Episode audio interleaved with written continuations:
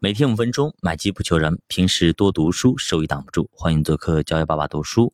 那最近呢，美国硅谷银行的事情闹得是沸沸扬扬的啊，导致美国很多的储户啊都去银行门口排队去取钱啊，导致很多的小银行钱取不出来，非常的尴尬啊，一度让那个银行的股票啊盘中暴跌百分之十二，相当的惨烈啊。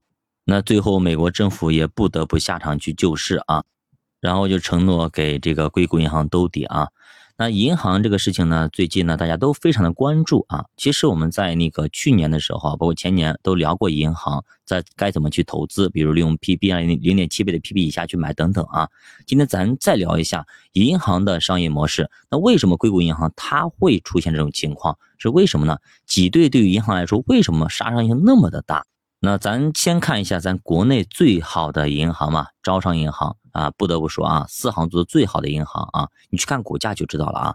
那招商银行它的定位其实就是富国银行啊，是要做零售银行之王。富国银行原来呢只是一家区域性的小银行，一九六零年开始扩张，先后并购了很多家银行，二零一八年末的资产总量已经达到了一点九万亿美元，是目前美国四大银行之一。股价呢，在过去三十七年当中涨了六十一倍啊！巴菲特是一九八九年开始买入富国银行股票的，持有超过了三十年。其实，在两千年的时候呢，股价已经涨了九倍了啊！巴菲特曾经说过，如果只能买一只股票，那么他就全部都会买富国银行。二零零八年次贷危机，美国全体银行。发生暴跌，平均跌幅都在百分之七十以上，而富国银行反而呢上涨了百分之一。之所以这么强悍，就是因为富国银行始终定位于服务客户，它走了一条完全不同的发展道路，以零售和财富管理为核心。那么它一边呢去揽储，也就是拉存款，一边呢去筛选高端客户。其实现在招商银行其实正在复制富国银行的这个模式，所以他家的私行做最好。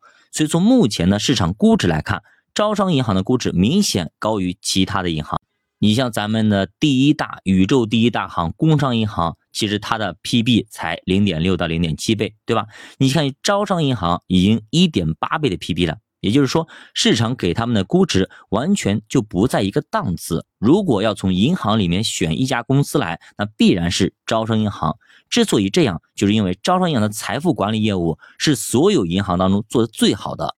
咱再比如说吧，就是二零二二年、二零二一年那个时候，瑞远呢啊，瑞远那不发了三只新基金嘛，对吧？一共认购是一千个亿啊，最终招商银行渠道直接包揽五百个亿，对吧？各家基金公司也对招商银行是马首是瞻。别说那个是基金公司了啊，就连那个保险公司也对招商银行是马首是瞻啊。你只要是基金放在招商银行去募集，基本上规模是保证的。当然了，你的保险产品你放在招商银行卖也是保证的啊。招商银行一家银行的销售额啊，是很多家银行加起来的总和。招商银行整体的理财员工的业务素质啊，整体要比其他银行要高一大截。如果您去招商银行办过业务，你就明白了啊，完全不在一个档次。同时，两家银行办同一件业务，招商银行要效率、服务质量要好太多了。那么相对来说呢，消费行业我们是非常容易找到好公司的。其实你去问一下你身边的大爷大妈啊，他们都能说出很多品牌，比方说茅台啦、美的啦、伊利、格力、双汇啊、招行、平安、云南白药这些东西，谁都知道，也确实呢是好公司。我们要在这上面赚钱，其实只需要耐心的等待一个好的价格出现，然后买进去就可以了。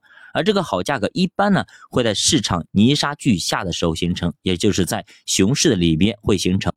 那么怕就怕到时候你不敢买了啊！其实这就是人性的弱点，而投资市场却无限放大了这个弱点。那么我们也有自己的饮料品牌，比方说高端白酒，而且呢，其实集中度是非常非常高，增速也很稳定啊。即使在去年这种情况下，高端白酒还是永远的神话啊！即便整个白酒市场不能够继续增长的情况下，行业也在高端转移，也就是说，中低端品牌开始收缩，高端继续扩张。所以在整个二零二零年，投资白酒几乎形成了市场的一个共识。当然也造就了像张坤这样的啊百亿基金经理啊、明星基金经理、爱豆基金经理啊。那当年买白酒的啊，不管你是基金还是股票，那都是飞上天的啊，赚的盆满钵满。咱们也是在这个下半年的时候，差不多咱们就收手了啊。跟主播一起走的人啊，心深有体会啊。当然过开年以后啊，又跌下来了，那就是说短期内涨得太高、太疯狂啊，它会有一个非常大的一个回撤啊。这也就是说买的便宜才是王道。教把读书陪你一起慢慢变富，我们下节再见。